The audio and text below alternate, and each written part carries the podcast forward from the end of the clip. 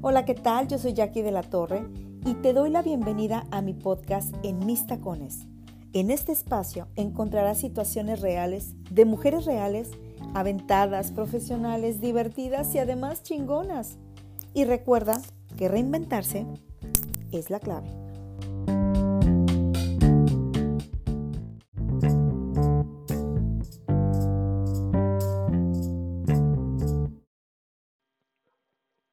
Hola, ¿qué tal, mis queridos amigos? Pues bienvenidos a este episodio que hemos titulado el día de hoy Mi lado narcisista, en mi podcast En mis tacones.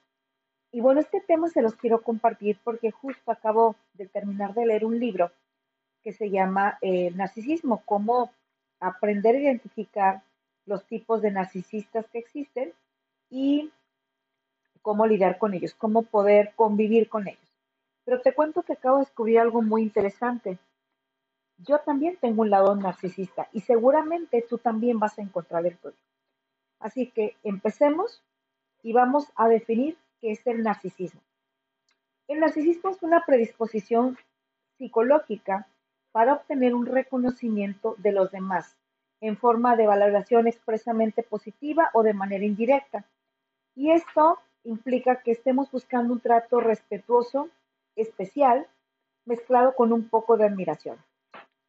Las personas narcisistas se caracterizan por cumplir otros rasgos que van eh, en una consonancia con el amor propio y crean ideas de grandiosidad acerca de sí mismos.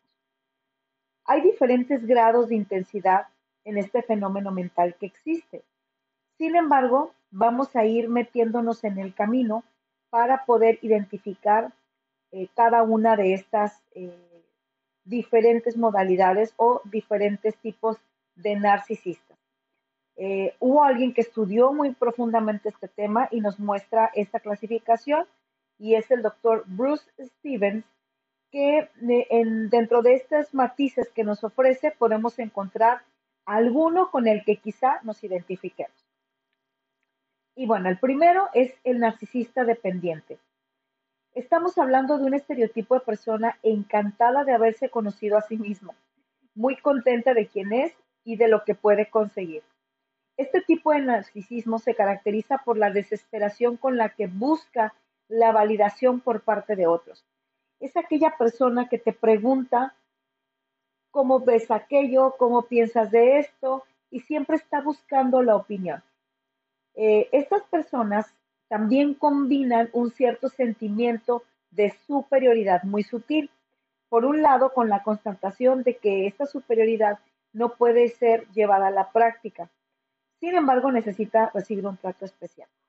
Algunos de estos eh, ejemplos que te puedo dar de un narcisista dependiente es esta persona que sabe que en algo probablemente sea eh, más diestro, más hábil que la persona a la que le va a consultar y cuyo objetivo es obtener un reconocimiento de esa tan conocida desde su perspectiva superioridad, aunque esté buscando la aprobación de otros como una eh, como un sentimiento oculto de esa pregunta.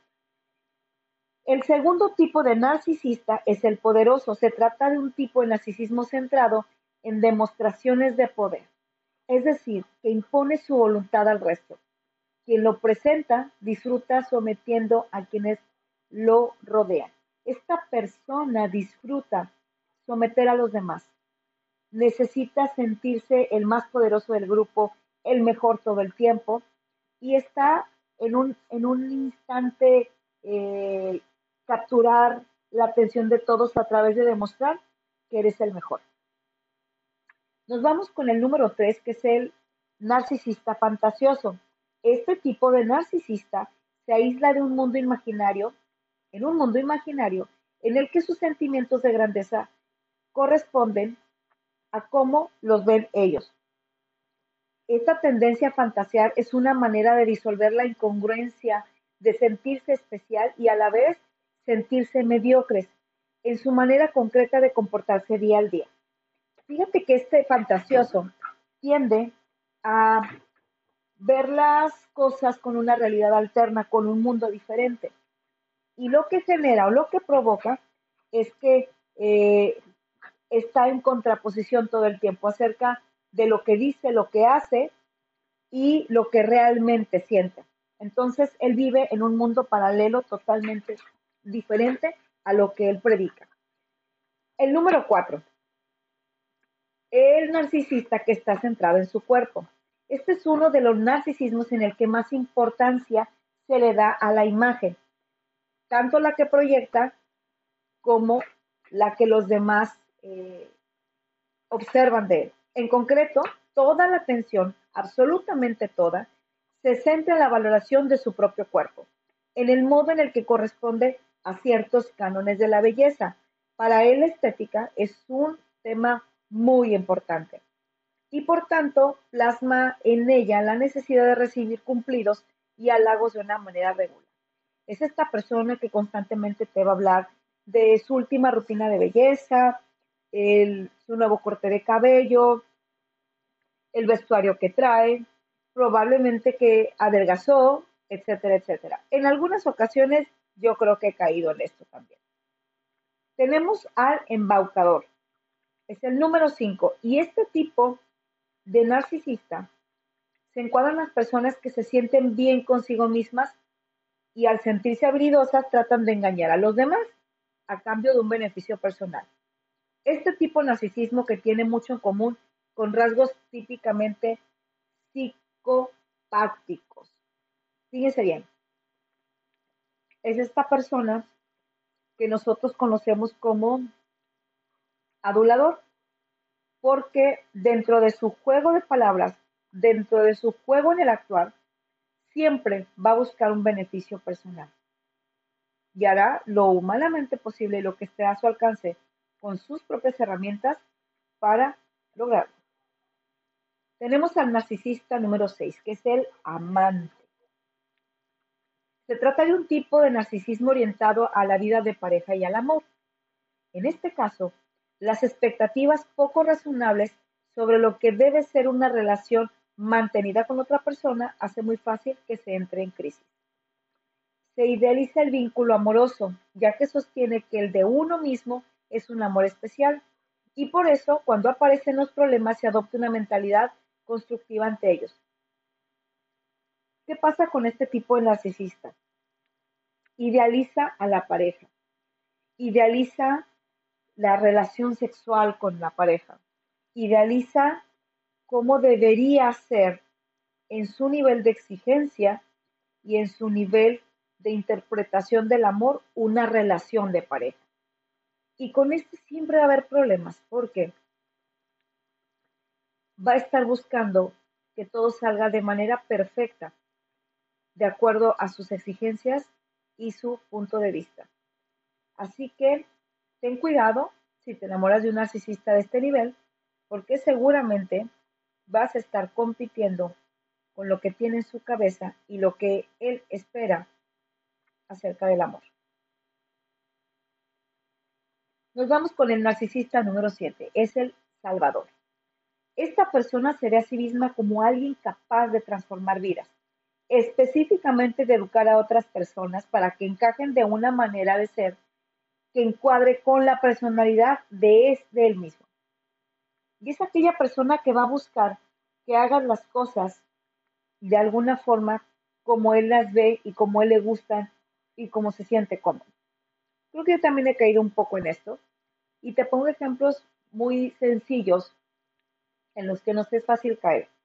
Eh, yo te puedo platicar que específicamente aquí em, puedo involucrar o puedo tratar de llevar personas a mi ritmo o mi estilo de vida saludable porque creo que las puedo ayudar con eso y puedo ayudar a transformarlas, pero te tengo noticias. Las personas no van a cambiar y no se van a transformar si no lo eligen ellas mismas. Así que si en algún momento como yo has caído en este tipo de personalidad narcisista, es momento que reflexiones y demos un respeto a los demás. Tenemos el número 8, que es el furioso. En este caso, este tipo de narcisista tiene un umbral de frustración muy bajo. Cuando detecta que se le ha faltado el respeto, y que no se le ha tratado con la debida diligencia, como resultado son frecuentes estallidos de ira injustificados. Su vida social suele ser muy accidentada porque cualquier situación de ambigüedad puede desembocar en problemas. Esta persona es irritable, es poco tolerante, se frustra con facilidad y puede ser muy explosivo y muy hiriente en todas las áreas de su vida, en el trabajo, con sus parejas, eh, con sus amigos, y es una bomba de tiempo. Nos vamos con el último, que es el mártir, y este tipo de narcisista tiene ideas de grandiosidad, que se centran en este caso en la idea de que uno es más digno de lo normal porque sufre y porque se sacrifica. Es esta persona, este narcisista que vive constantemente en un disfraz de víctima. Estas personas son bien complicadas poderlas motivar. Es muy complicado que se muevan de lugar porque sienten que están teniendo una ganancia personal al manifestarse como víctimas.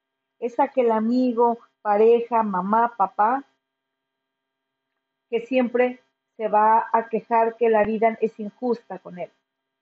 Y es y, como yo soy, como la vida es injusta conmigo y yo soy superior siempre, eh, puedo soportar más, la vida me golpea porque yo tengo esa fortaleza para poder soportarlo.